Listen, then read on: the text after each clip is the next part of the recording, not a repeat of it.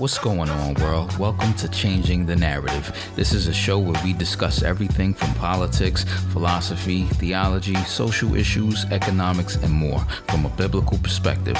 The main goal of this show is to find truth. What is the truth about all these matters, and how should we respond once we have a greater understanding of the issues? Let's discuss.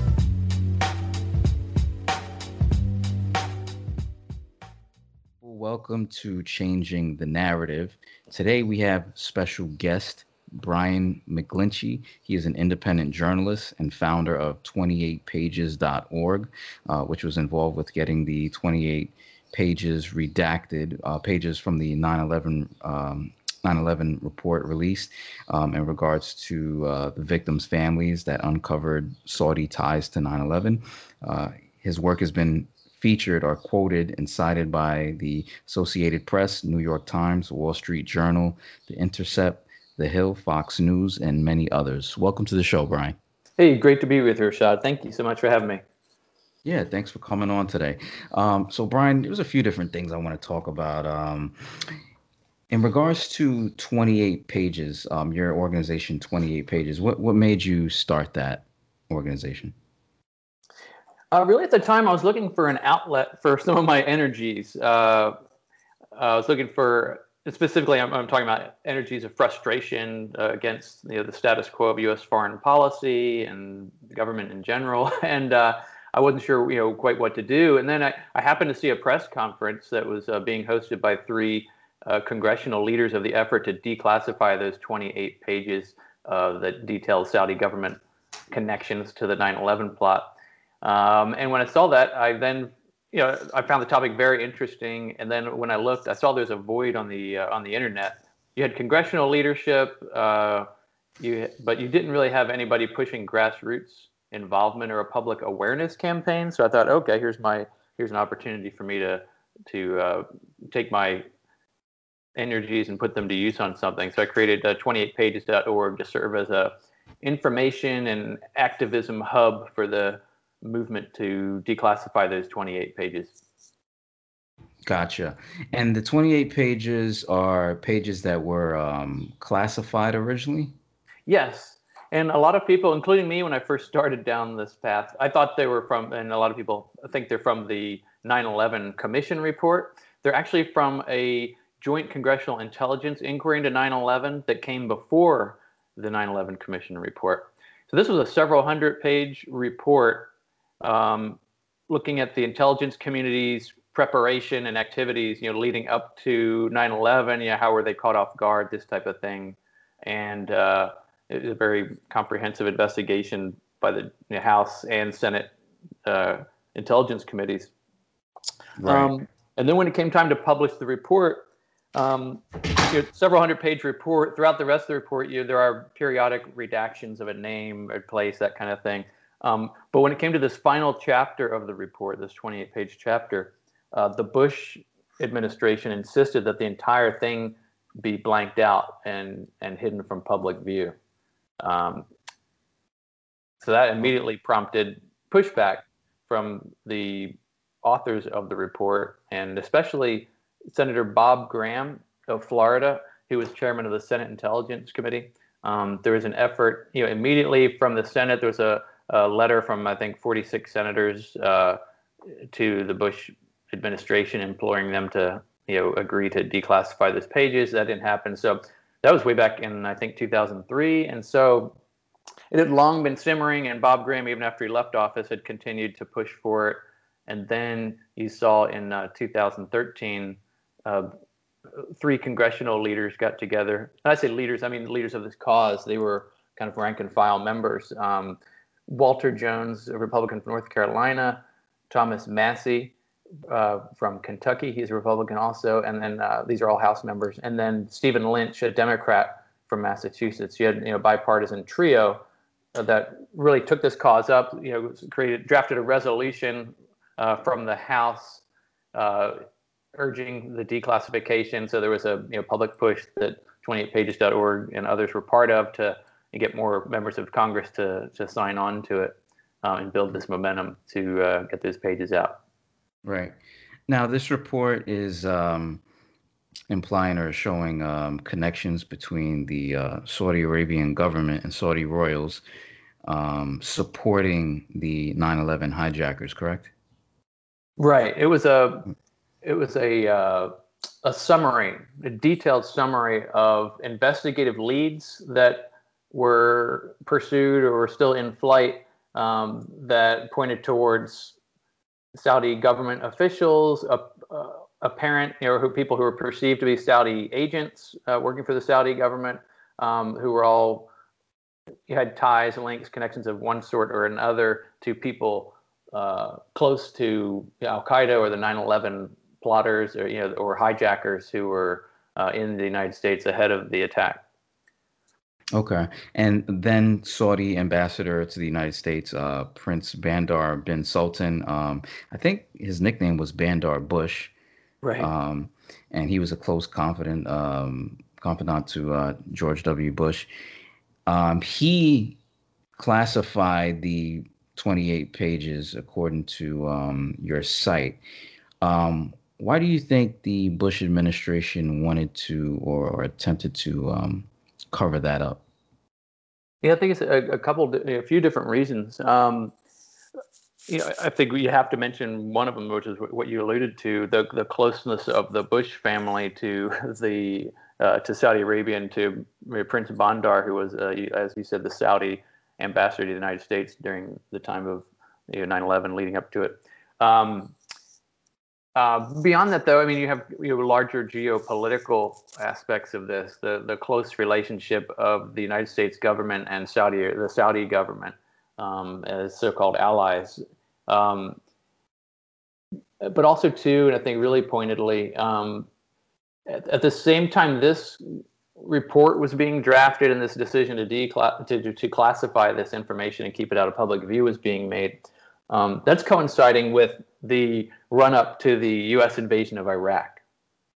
And if listeners go to 28pages.org, they can find an interview I did with um, uh, Lawrence Wilkerson, who was chief of staff to Secretary of State Colin Powell in the Bush White House, and he he spells out that uh, and reinforces the idea that these pages really had to be kept secret because otherwise they would have distracted from this war narrative that was being cultivated to promote an invasion of Iraq. You know, there's a lot of uh, innuendo and aspersions and and flat falsehoods, you know, being dropped to try to link uh, Saddam Hussein to 9/11. So, and those were a little bit murky. I mean, can you imagine if it was a 28-page report coming out at that time of, F, you know, written by or summarizing the FBI's activities and investigations, naming a, a whole host of officials, including the Saudi ambassador. Um, yeah, that really would have distracted from that narrative that they were trying to to uh, foster that right. led to that invasion.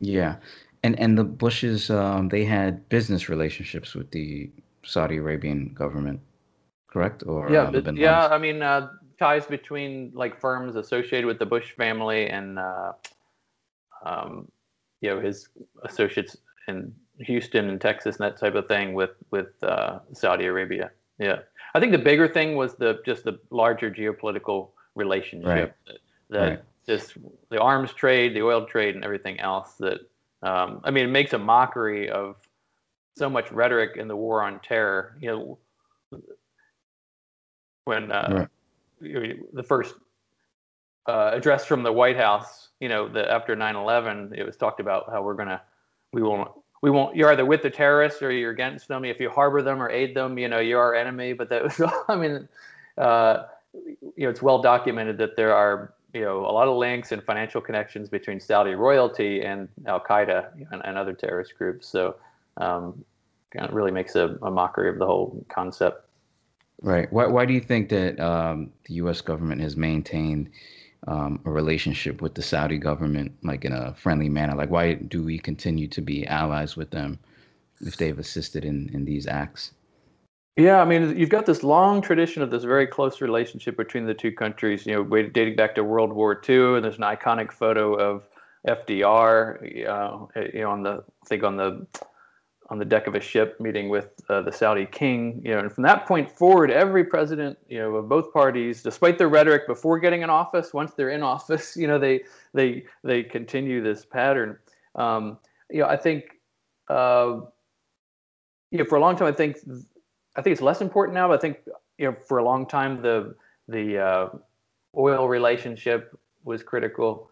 Um, you know, we're, less dependent, uh, uh, you know, by far than we used to be on Middle Eastern oil. Um, uh, there's a lot of people with vested interest and financial interest in this relationship. Um, right. the, there's a term called this tyranny of the status quo. And it kind of refers to the fact that you know, whatever the current status quo is on any issue or topic, it's very difficult to undo it because of all the vested interests that build up in it. And so, where Saudi Arabia is concerned, you know, oil is one thing, but you know, one thing that's very underappreciated about the relationship is the enormous amount of arms sales that go to Saudi Arabia.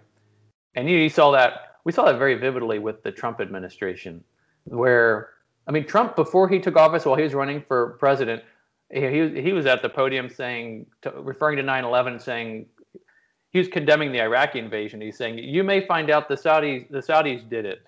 he, he, said there mm. are hmm. some secret pages, and I think he was clearly referring to the 28 pages, which at that time were still classified. Um, there's some secret pages you may find out they knocked the towers down. Well, then he takes office, and you know, it's been a long-standing tradition that your first state visit abroad as a president is either to Mexico or Canada, you know, to one of our two neighbors he broke that tradition. His first visit, he gave that enormous honor and tradition-breaking honor to Saudi Arabia.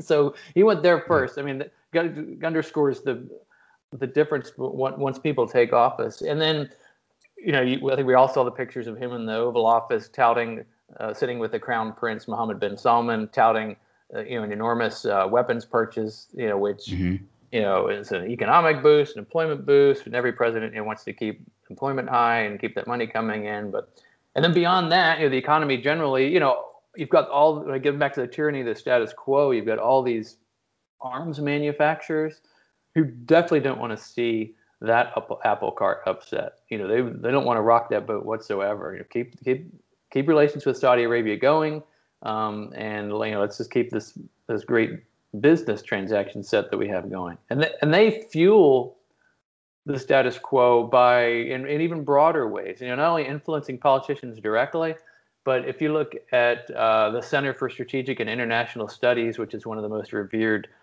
strategic defense uh, think tanks in Washington D.C., yeah, they receive donations from Saudi Arabia and other you know countries like that, and right. from arms manufacturers. So they are you know sponsoring this entity that's that we, we think of as a think tank as being scholars who are just uh, you know seeking the truth and but you know it, their scholarship quote unquote when you look at it it's so tainted and slanted it reads a lot of times like it was written by uh, saudi embassy officials it's that bad right well you know you would think because uh, you know, we started this war on terror and we're so passionate.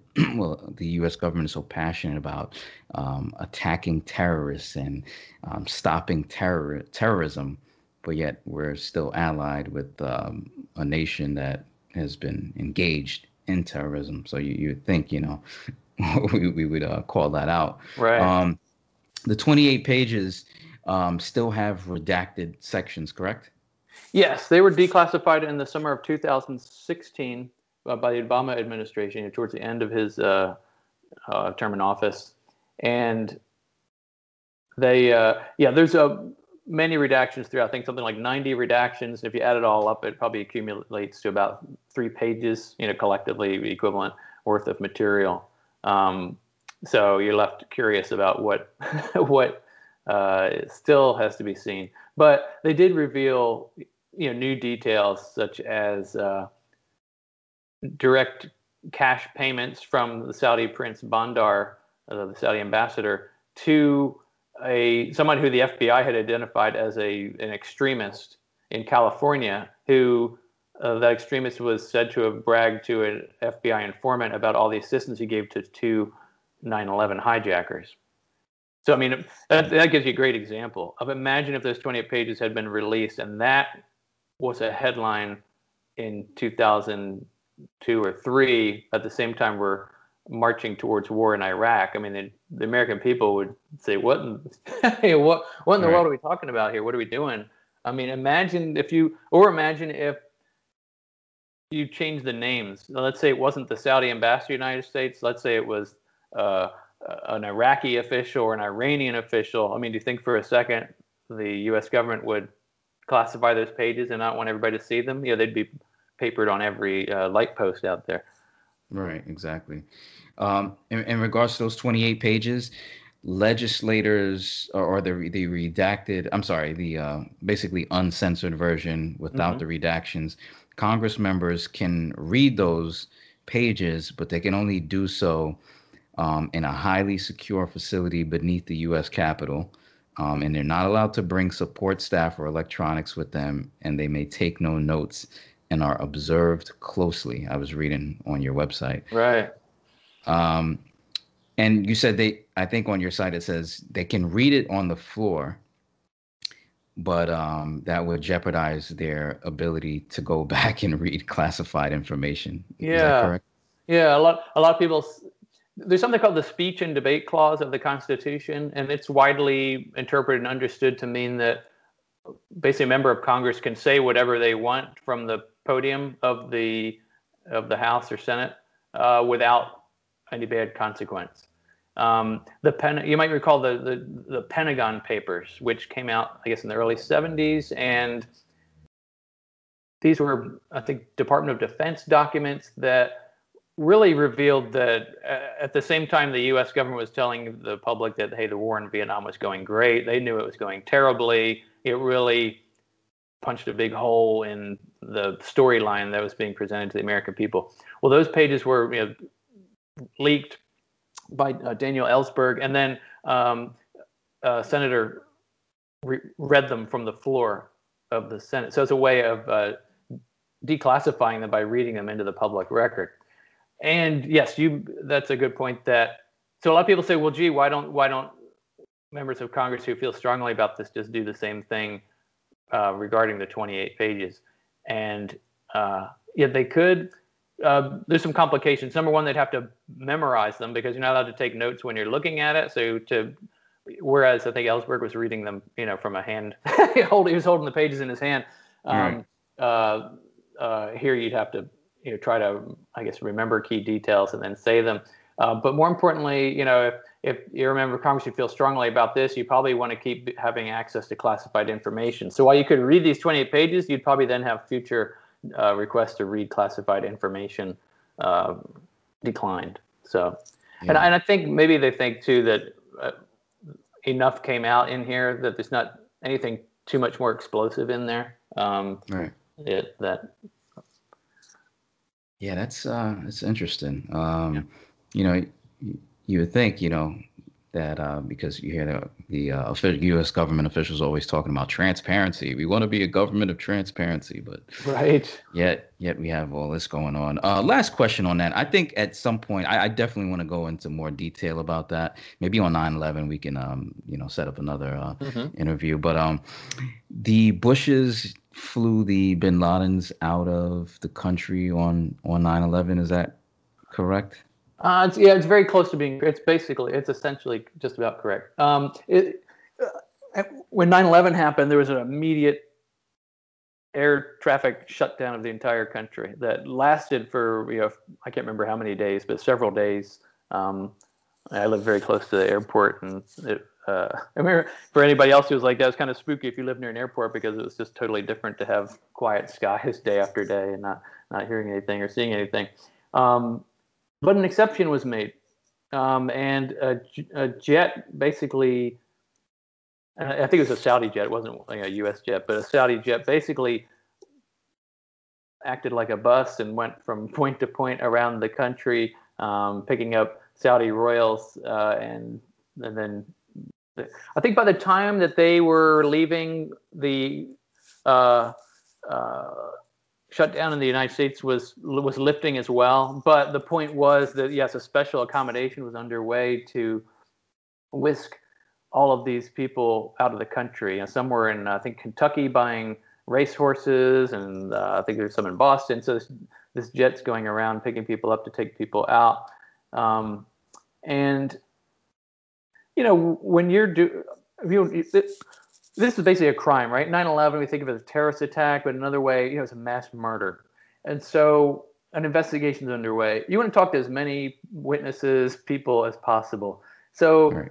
it's not to say that anybody that was being whisked out of the country or that anybody any was guilty of anything or necessarily, but the idea that you would just hoover all these people up or allow that to happen and then leave the country without being talked to when you know there are connections between you know various Saudi royals and uh, as we would find and uh, yeah. Al Qaeda. Um, yeah, you just want to at least talk to them. So that was pretty extraordinary. I mean, really, another extraordinary anecdote is that you know 9/11 happens and within the next two days, I think Bandar Bush is on the uh, uh, back porch of the White House smoking cigars with uh, George W. Bush and uh, I guess Dick Cheney and Condoleezza Rice or something like that. Um, mm. You know, while the towers are still smoldering, they're kind of chilling. yeah, I, I, don't take that as you know they did 9/11 or anything like that, but uh, it, it, just kind of goes to show the the yeah relationship suspicion. Yeah, yeah. Yeah, it's amazing. Um, now, jumping into your uh, one of your um, recent articles um, on um, your, yeah, correct. Um, you wrote an article titled uh, "Advocates of Economic Sanctions Mirror the Morality of Al Qaeda," which is uh, it's pretty strong.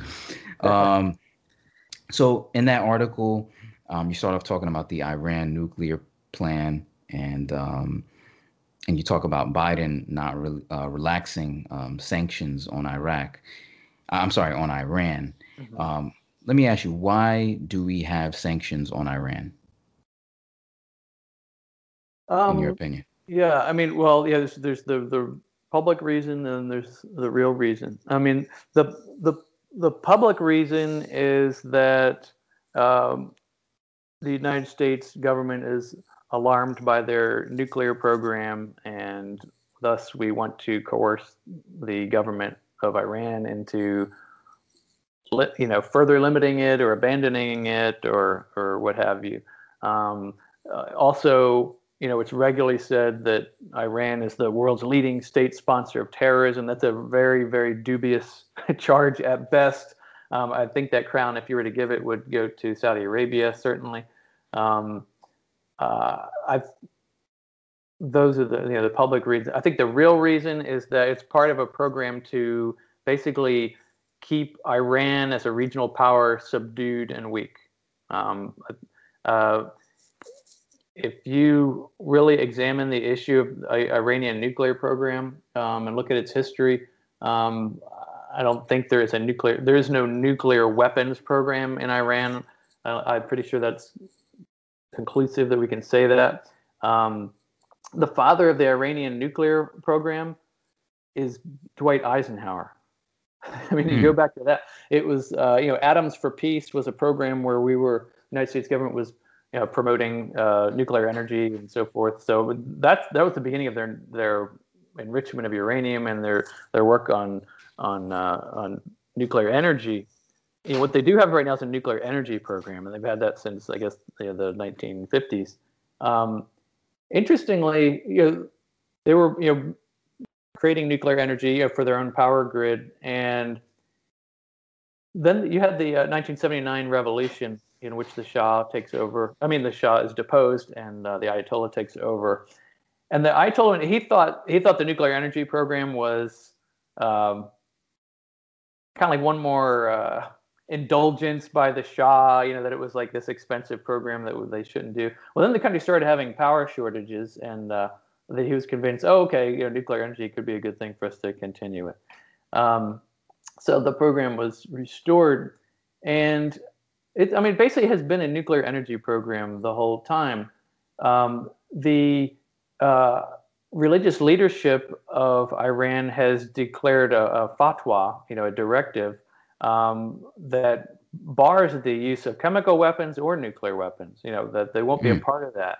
Um, and people say, "Oh, well, that's just a cover. They're not sincere." Well, one of the great ways we can see the sincerity of that, you know, the apparent sincerity of that proclamation is the fact that in the Iraq-Iran war, in which the United States was you know, largely backing Iraq, Iraq used chemical weapons on Iran. Iran refused to retaliate in kind. So I mean, there was a very real world situation where they're being attacked by chemical weapons, yet the, the fatwa prohibiting their use or you know, uh, was you know seemed to actually you know yeah. be operative, you know, and be and be effectual.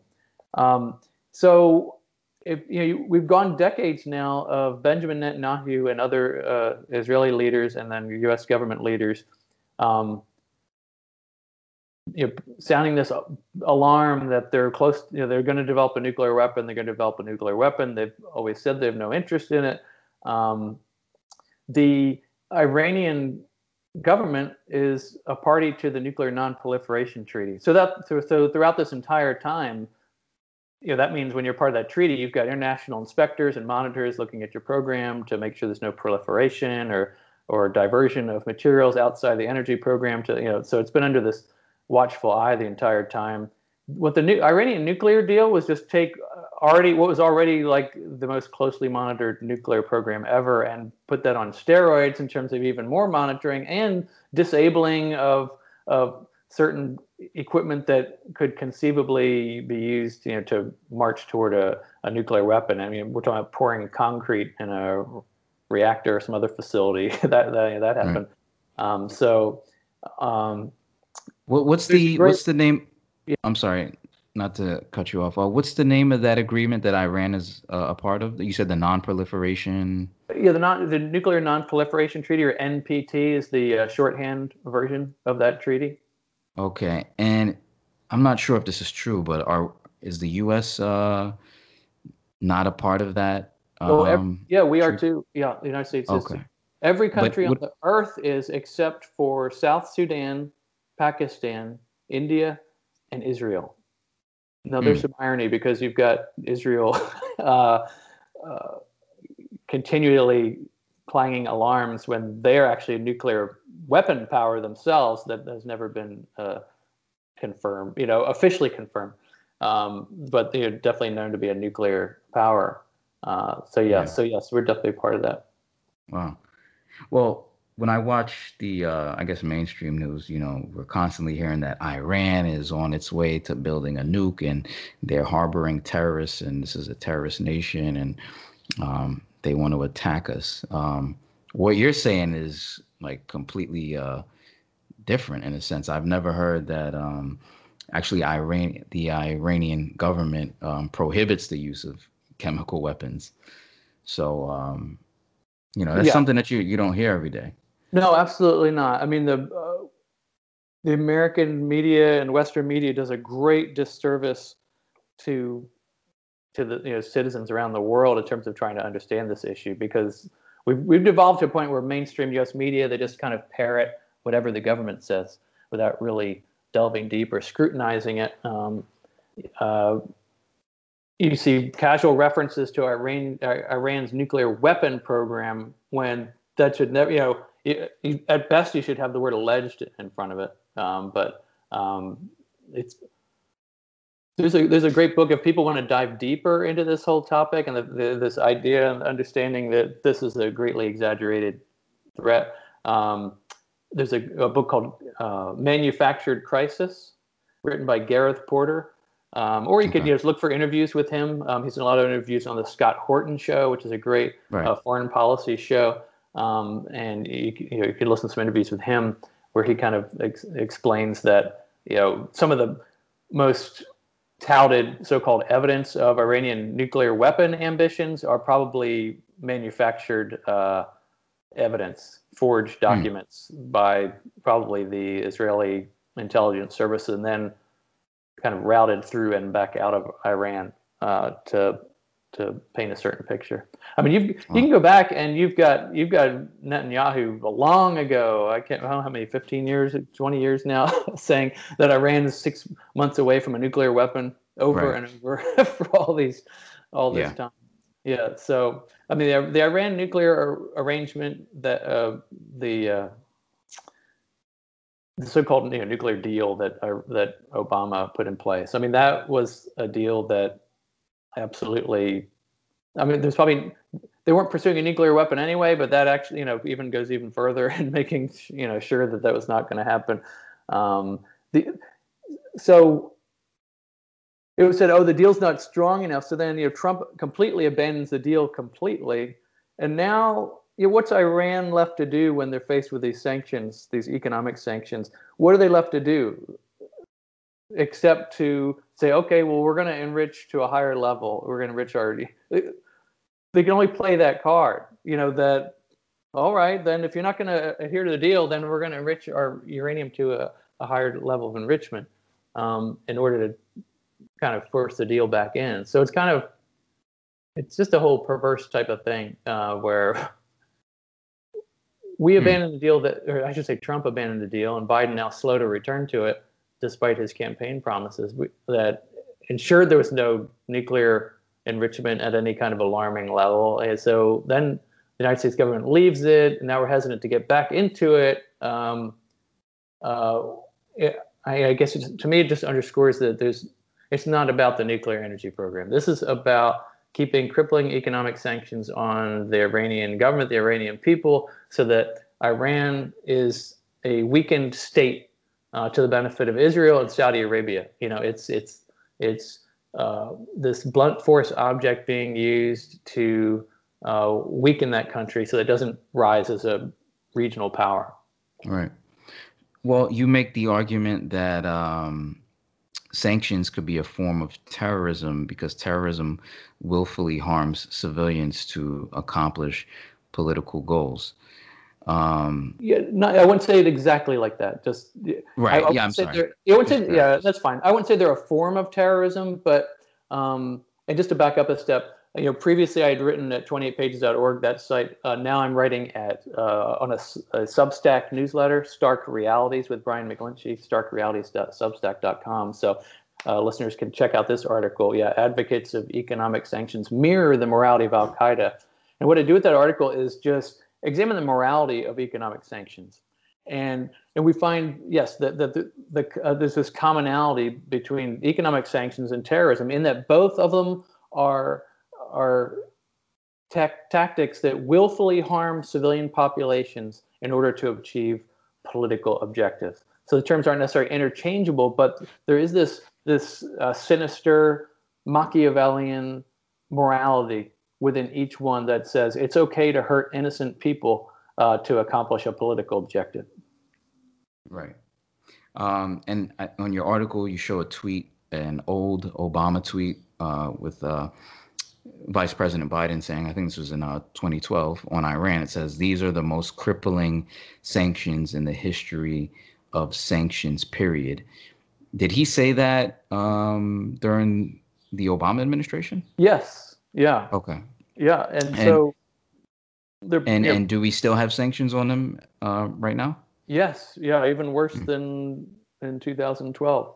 Um, and so these are these are uh, you know, very broad, uh, all, almost all-encompassing economic sanctions that affect every aspect of Iranian Iran's uh, economy and thus you know everyday life for the Iranian people. Uh, you know, they affect imports, exports, the export of oil. I mean, you're talking about the company's the uh, country's livelihood. Um, that affects the people's ability to have jobs, uh, imports of food, equipment, uh, airplane parts, uh, medical medicine. Um, all these things are affected by this uh, sanctions regime. You know, it's it's one thing to sanction individual actors in another country. Um, let's say you know a, government official. You know that could conceivably be moral if that official is indeed guilty of some harm himself, right? Um, but for this article, you know, we're talking about the, the broad economic sanctions that really affect the entire country. Right. And some of the examples that I think uh, Human Rights Watch, I'm not sure if that's the group that report right. on it. I think so, yeah. Um, yeah, they um, they reported that uh, some of the examples are middle class Iranians resort to buy, buying rotting produce as U.S. sanctions take toll.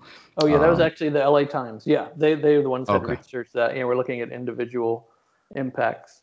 Yeah, rotting right. produce. That really puts a exclamation point when we talk about day to day impact on. Right. People. Yeah, uh, a mother forced to abandon apartment and move in with her mother because of skyrocketing prices of, uh, I think it was food. Um, Iranian patients with rare diseases finding it difficult to access essential imported medicines. Um, a pediatric cancer uh, treatment center was unable to acquire medications deemed to be essential by the WHO uh, because of these sanctions and um, Iranians are finding it harder to acquire eye drops. I thought this was interesting. Um, Iranians find it harder to acquire eye drops, causing suffering for a large number of patients affected by chemical weapons during the Iran Iraq War. And uh, you touch on how during the Iran Iraq War, American intelligence provided targeted info to the Iraqi um, military, and they were aware that Saddam would use chemical weapons. Right. So these people are being twice victimized by U.S. policy. First, U.S. government helping facilitate chemical attacks on them that caused uh, eye damage, and now denying them the ability to import eye drops to soothe their symptoms. So, you know, decades later, what, 30 years uh, later, uh, still uh, being victimized by U.S. government policy.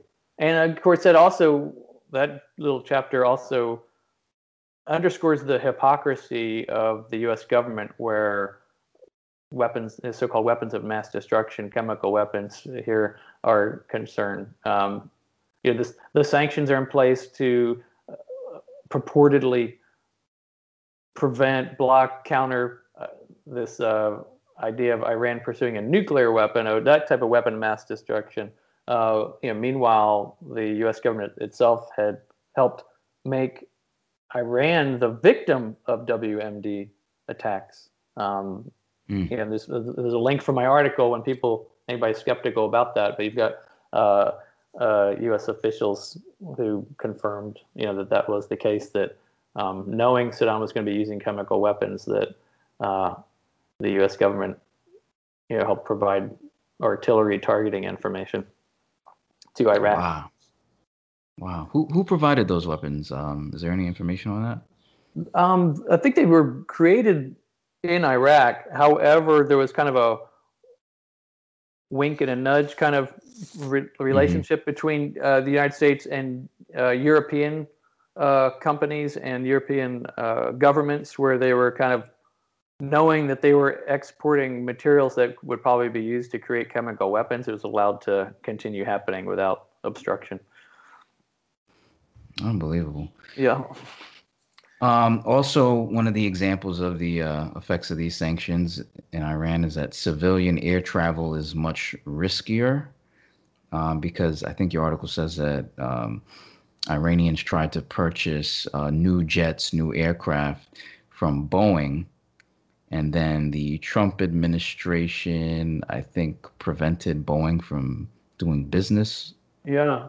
I mean, one of the when the uh, Iranian nuclear de- so we had all, all, we've had all these economic sanctions in place for quite a while time and a long time, and then you had the Obama administration, you know, cement the uh, 2015 uh, nuclear deal to you know put extra controls on the Iranian nuclear energy program, and part of that was a loosening of sanctions. Okay, hey, we can start doing business again. So Boeing and I believe Airbus were all queued up to help Iran update its long, you know, neglected, uh, out of date uh, civilian air fleet by selling, you know, selling them uh, uh, new jets, um, only to have that yanked out from underneath them when President Trump abandoned the nuclear deal and put the sanctions back in place. So, um, so yeah, so you, so beyond even the new jets, it's you know it's harder for them to get uh, uh, replacement parts even to repair the old jet. So you're talking about um, again putting civilian lives at risk uh, to to uh, accomplish some geopolitical objective. Right. Now, if another country did that to the U.S., uh, U.S., um, wouldn't that be considered an act of war? Yeah, I mean, there's the, there's little difference between putting mines in Iranian harbors and economic sanctions that are imposed, you know, via a computer keyboard. You know, that, I mean, that's all saying. You know, sanctions basically are arrangements and uh, a department at the uh, within the U.S. Treasury Department that enforces them around the world and all that type of thing. Um, but the effect is essentially it's a you're blockading a country. So that I mean that it's economic warfare, um, which the only difference is how it is implemented. You know, it's not a, a mine in the harbor or a warship in their harbor, but you know the effect is the same. You're you're intervening to block commerce between uh, uh, Iran or some other and other countries um, to the detriment of the civilians. And when when hmm. sanctions are imposed, you were talking about the morality of them, but I mean the effect of them is often counter to what you're trying to accomplish as well. You're trying to weaken the regime of the country that you're sanctioning. However, it can help reinforce the power of the regime in a couple ways. Number one, when uh, resources become scarce, now those in power have more power, you know, because things are scarce and they've got the ability right. to, to determine who gets what, right? So they've got the ability to to uh, influence exactly. inside the country. So Number keeping two, the dictator stronger. Exactly. And it can make them stronger in a second way, which is by creating a sense in the country that the entire country is being attacked or victimized by this foreign power. So you can lead them to rally around the leadership. Um, and just like the United States, we've got hardliners and softliners on foreign policy. The same thing is true within Iran. And so when we, when the United States government abandoned the nuclear deal, it you know, reinforced the position of the hardliners in Iran, who, who had said we shouldn't be, you know, we shouldn't be making a deal with the Americans because we can't trust them, you know. And then what happens? We, after all the energy went into that deal, uh, it's yanked out, you know, from under them, uh, despite their steady compliance. You know, Iran was in full compliance with the nuclear deal um, at the point when Trump backed it out. So now you've kind of got this goofy impasse going on where Biden wants Iran to re- return to full compliance first before the United States will. Well, it was the United States at first uncomplied with it, so you would think logically that it would be the United States that should be first to return to compliance, you know, through lessening the sanctions, which I think is going to happen, but uh, it needn't be taking this long. And now we've got, uh, you know, an Israeli attack on cyber attack on their nuclear program to help elevate tensions and again strengthen the position of hardliners who say they within Iran who say they shouldn't be working with the United States at all. Yeah.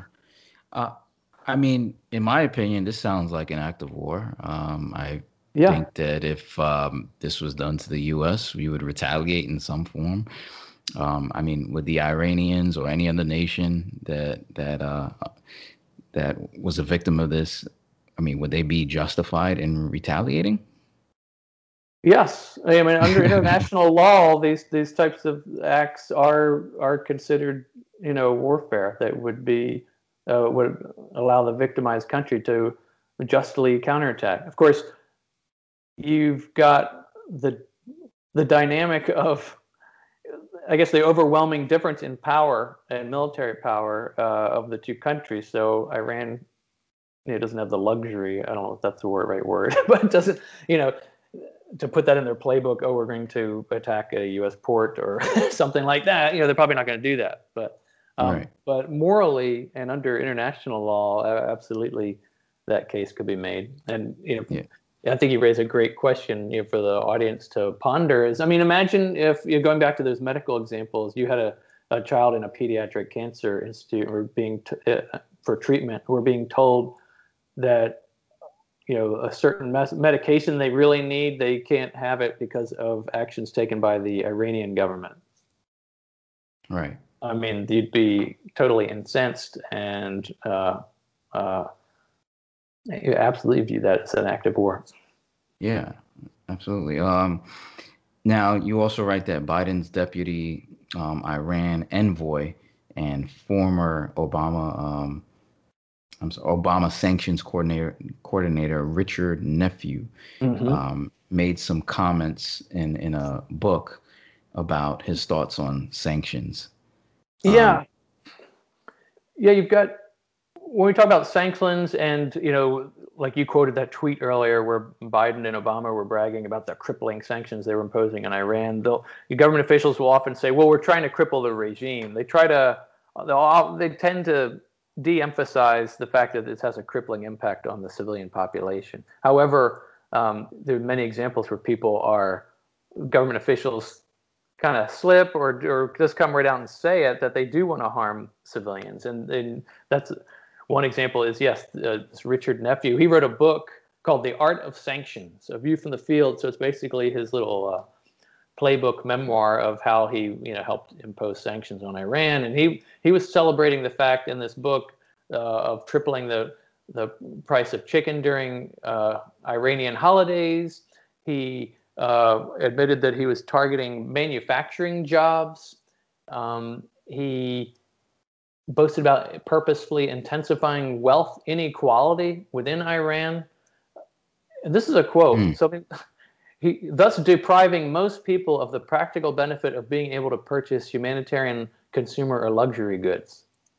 So um, wow. this person's coming right out and saying that they want to harm you know civilians, and you know the, the, the idea for a lot of these ghouls in our in the U.S. government and allied governments is that well, if we make life uncomfortable enough for the uh, citizens of a country, they'll overthrow their government or they'll take action. But and we just think about individual people. It's one thing to think that collectively, but we think about the power an individual person has to change their government. You know, the United States is a you know democ- representative representative democracy, right? But I mean, think of, we we feel like we really don't have that much individual power to change the government. I mean, so and you're you're talking about this person thinking that it's okay to harm these individual people living their lives in Iran so that they'll change their government. You know, uh, it's right. you know, it's not even uh, uh, it's not a practical thing to even aspire to really. I mean, on an again on an individual basis, yeah, maybe at some point somebody would in power would take some action, but um, right. But some individual yeah. like the like that mother single mother who's moving into her mother's one bedroom place because she can't afford an apartment. I mean, she's supposed to uh, make uh, undo the Iranian nuclear energy program. it's just it's it's, right. it's not going to happen. It's insane. Um, also, you mentioned the uh, Madeleine Albright um, interview. I, yeah. I, remember seeing this piece, and uh, it's pretty amazing. I mean, just what she said. Um, the 60 Minutes um, interview. I think it says uh, 576 um, died because of malnutrition and deterioration of water caused by UN sanctions promoted by the the U.S. Um, Lesley Stahl asked her, um, you know, do you think it was worth it? The numbers are about 500,000 children dying or 500,000 people dying from these sanctions, and um, I think you said some of those numbers have been disputed. Yeah. Uh, maybe maybe around 200,000, 100 to 200,000. And um, she asked, or Lesley Stahl asked her that question. Uh, we've heard that half a million children have died. I mean, that's more children than died in Hiroshima. And, you know, is the price worth it? Madeleine Albright responds, I think this is a very hard choice, but the price we think the price is worth it. Um, I mean, how can these people say that they believe in equality and justice and human rights and promoting democracy and all of this and all this principle, but um, they can go along, you know, promoting these sanctions and, and these uh, immoral acts, you know, that affect people's day to day lives. Um, right. Yeah, I mean that that that clip has gotten quite a lot of play, and it should continue to get quite a lot of play. And uh, I've got it uh, embedded. People can watch it and recoil in horror for themselves if they come to starkrealities.substack.com and look at that article. Uh, the clip's embedded in it. Um, but yeah, and you're talking about somebody who's revered Madeleine Albright. You know, this is somebody who is considered, you know, a stalwart statesperson of our time and breaking bar- breaking barriers. Oh, so marvelous uh, that we had a woman inflicting this harm on these civilians instead of a man. Right? That's groundbreaking. Um, yeah. Yeah, and um, yeah. So these were she was referring to these sanctions on that were imposed uh, on Iraq, you know, but way back during the Clinton administration, and uh, and yeah, there's a there's a number that gets touted uh, because there was some there's a survey estimate that arrived at uh, 576,000 Iraqi children had died because of malnutrition and malnutrition and and uh, the degradation of sanitation systems and water systems that type of thing. Um, that number is is probably way too high as far as the the numerically correct, um, which is bad. So I people should avoid quoting that number because then you get people saying, "Oh, that study's not correct." and it's probably mm-hmm. true. So, but the truth is that the number is probably you know somewhere between 100,000 and 227,000. So I mean, we're still talking about an absolutely horrendous toll on Iraqi children uh, from this these, this uh, sanctions regime. And I think what's most disturbing about this interaction between Lesley Stahl and Madeleine Albright is that you would think that Albright would have had some instinct to deflect the claim that half a million children had died. Um, mm-hmm. She didn't even blink an eye. You know, she didn't say, "Well, we're not. You know, we can't be sure how many people were harmed." She didn't blink an eye, and so I mean, she was basically stipulating that yes, some horrendous toll had been taken on U.S. children, and she just marched right forward without blinking an eye and said, "Yeah, we, you know, it's a hard choice, but we think the price is worth it. We think it's worth killing hundreds of thousands of Iraqi children to uh, weaken the government of Saddam Hussein. Yeah, and, right. and the, I mean, the, and the perverse nature of all this rhetoric is that you know the United States government would say, "Well, we're trying to help the Iraqi people."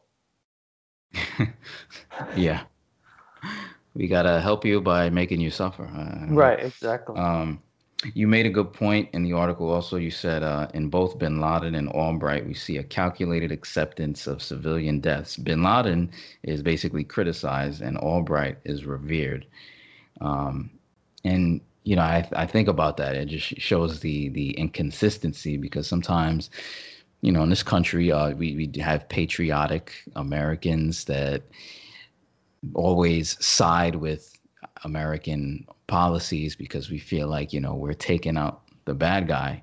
We look at the um, the Bin Ladens as being terrorists, but you know sometimes we don't really question what we're doing. Are we involved with acts that are uh, just as bad? You know, I think um, you know now uh, or over the past four years, you have a lot of people waking up and they're look, you know, they've been awakened to this uh, the deep state so I think people are becoming a little bit more aware um, and seeing, hey, you know, there's some nefarious forces um, behind the scenes that I guess we could consider terrorists. You know? Very much so. Um, and you know, and where sanctions are concerned, a lot of people think, well, I don't think we should go to war with country X, but I do support economic sanctions. And I don't think they realize what they're saying. And that's what this article is trying to underscore. People think, oh, well, it's not war, it's just sanctions, it's just the economy. When you drill down into what an economy is, you're talking about the allocation of resources, scarce resources, right, to uh, to the people, and so you're making them even more scarce. You're talking about when when you're inflicting economic harm, you're inflicting personal harm on people. And I got a, a couple of emails after I published this article, which were kind of rewarding, where people were thinking, oh, I, I never really thought about this way. You know, I've always thought, oh, well, it, sanctions are this much better alternative to war. But as you yourself noted, they essentially are a form, just a different form of war. Right. And and while people, like you said too, wanted to, I guess, a twisted idea of patriotism, support what the government does abroad. There's a uh, kind of a goofy expression uh, that partisanship stops at the at the at the border or at the ocean you know that mm-hmm. once we're talking about policies abroad you know it's incumbent on all of us to rally around whatever that policy is which is just absurd on its face. You know, why is it? It's it's acceptable to let's say condemn U.S. Pol- tax policy within the country, but it's unpatriotic to condemn policies that affect people in other countries, right? I mean, it's just right. there's no uh, moral rationale that supports that kind of thinking. So yeah, we uh, yeah. A, real patriot you know, should be scrutinizing the actions of its government uh, that affect both our citizens and other citizens. Because guess what? Uh, the policies that affect other citizens can come back to harm us uh, in the terms in terms of retaliation and uh, terrorism, specifically. Right. And just to paraphrase uh, something you said um, relevant to that uh, in your article, you ask, uh, is it less villainous to kill someone by depriving them of cancer meds, food, or aircraft, um, aircraft parts through economic restraints as compared to blowing them up with a car bomb? Just, just to paraphrase. Um, and so, yeah, I mean that that makes sense. You know, it's kind of like it's just another form of um, violence, pretty much, uh, like covert war in a sense. Right. Right. Yeah. In the article, I say, you know, it's the difference is that you know terrorists uses explosives and uh, uh, the sanctions regime uses computer keyboards and phones at a air conditioned office at the Department of the Treasury. you know that's that's the difference um, morally. Again, they're not um, sanctions are not terrorism per se, but on a moral basis, they share this common thread of harming, willfully harming ind- individual civilians uh, to uh, accomplish some political goal. Right. And I'm going to wrap up soon. How, how much time do you have left? I, I can keep going another five or 10 minutes, sure. Okay. Yeah. Um, how do you respond to those that say, well, Brian, these people are terrorists and they attack us um, because of their religion or, well, because of their ideology and they hate our freedoms and they attack our soldiers and they want to kill us and you know come over here and um, I guess blow our country up. How, how, do you respond to people when they say things like that or that mindset? Yeah, I mean, it's another example of U.S. media doing a disservice uh, in terms of informing the public about terrorism and what motivates terrorism. Um, you know, one of the first line words out of uh, George Bush's mouth when he did the post 9/11 address from the White House uh, was, uh, I think he said, you know, countrymen or something like that. Um, freedom came under attack today. Right. You know, from the very first words uh, in response as we started to march forward into the war on terror were false. You know, it was not an attack on freedom. Um, it was, you know, the, the U.S. media really underscores and understates and, and tends not to quote or highlight the professed aims of terrorist organizations. Um, and so that you end up with a vacuum, which is filled by people's assumptions, or worse, you know, filled by people uh, propaganda and government pronouncements. Um, know, Bin Laden and Al Qaeda, they're very specific in listing their grievances um, with the United States government.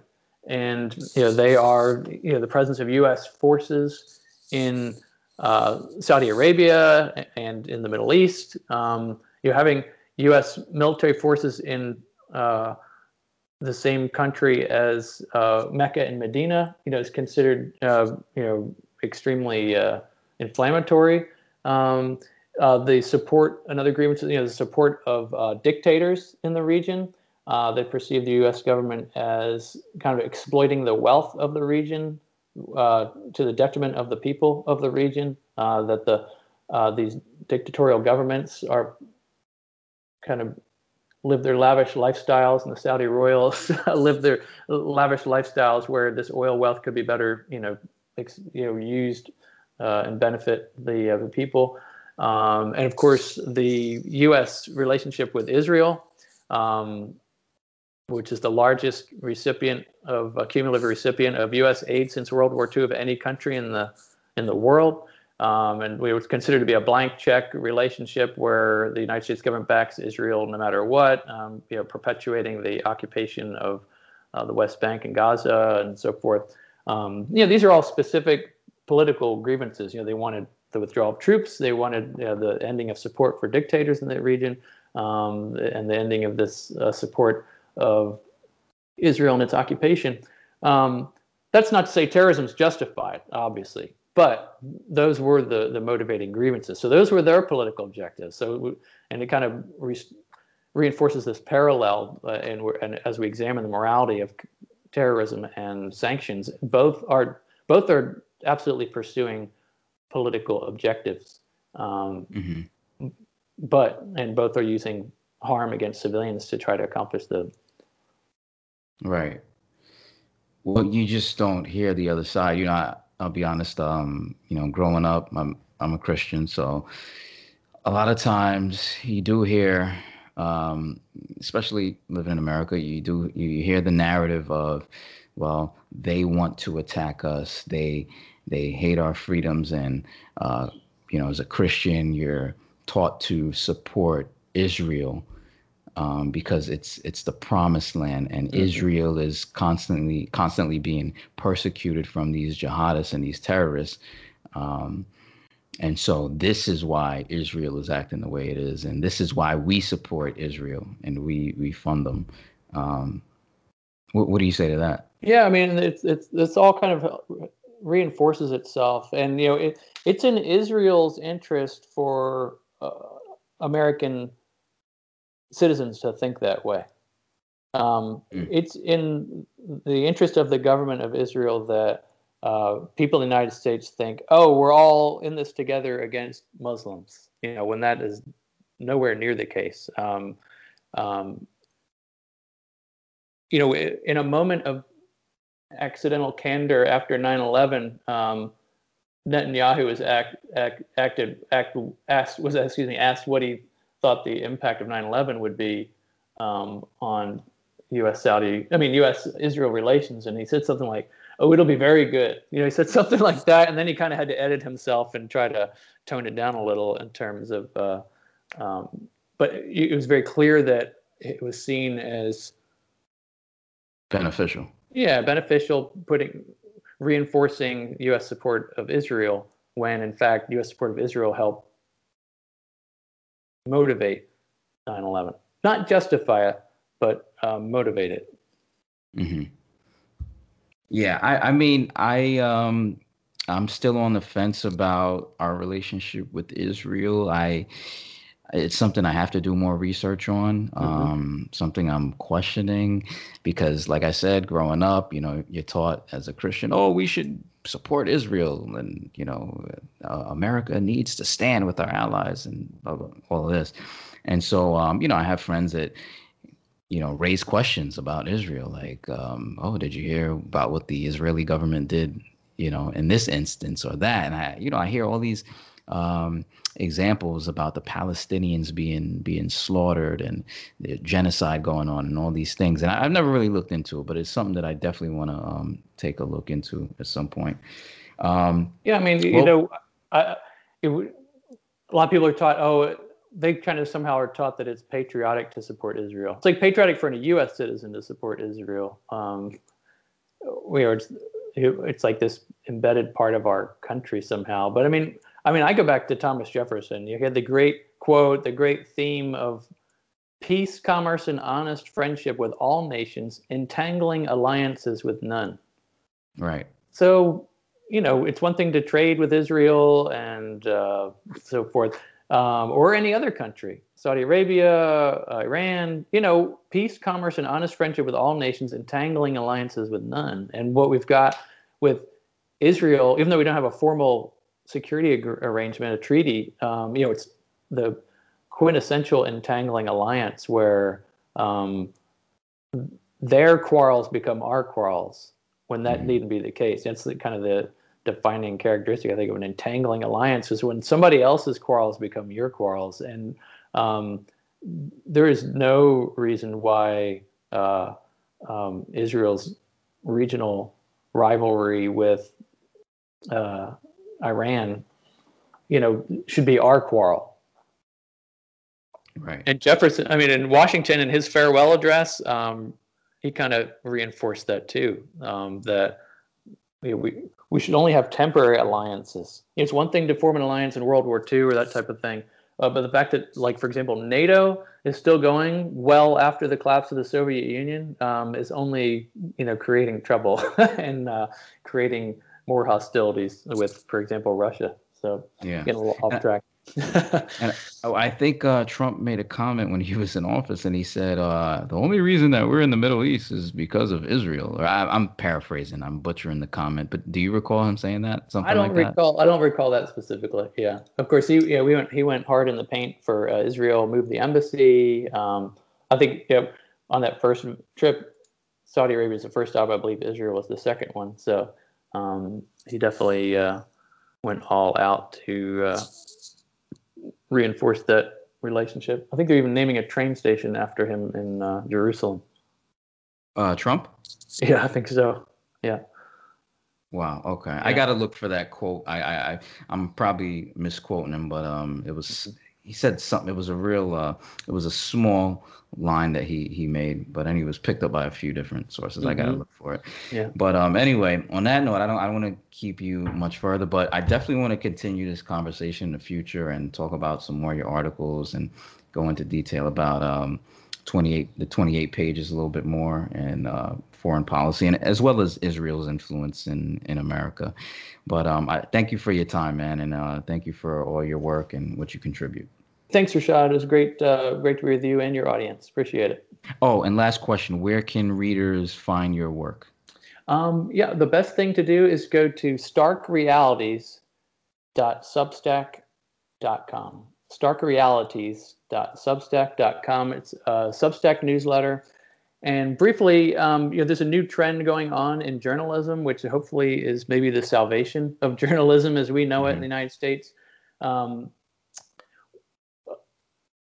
with 28 pages, um, I with 20pages.org, I experienced kind of being on the wrong side of the algorithms of Facebook and so forth. Um, I had several thousand followers on Facebook, and Facebook started trimming it way down to where I would post a groundbreaking new scoop article, and they'd present it to only like four people, 52 wow. people, 100 people, um, and so really kind of put a wet blanket on it. The idea with the Substack newsletters is once you have this relationship, once somebody uh, signs up to receive the newsletter, that's a connection that you know can't doesn't rely on Zuckerberg or Jack at Twitter uh, to allow it to continue.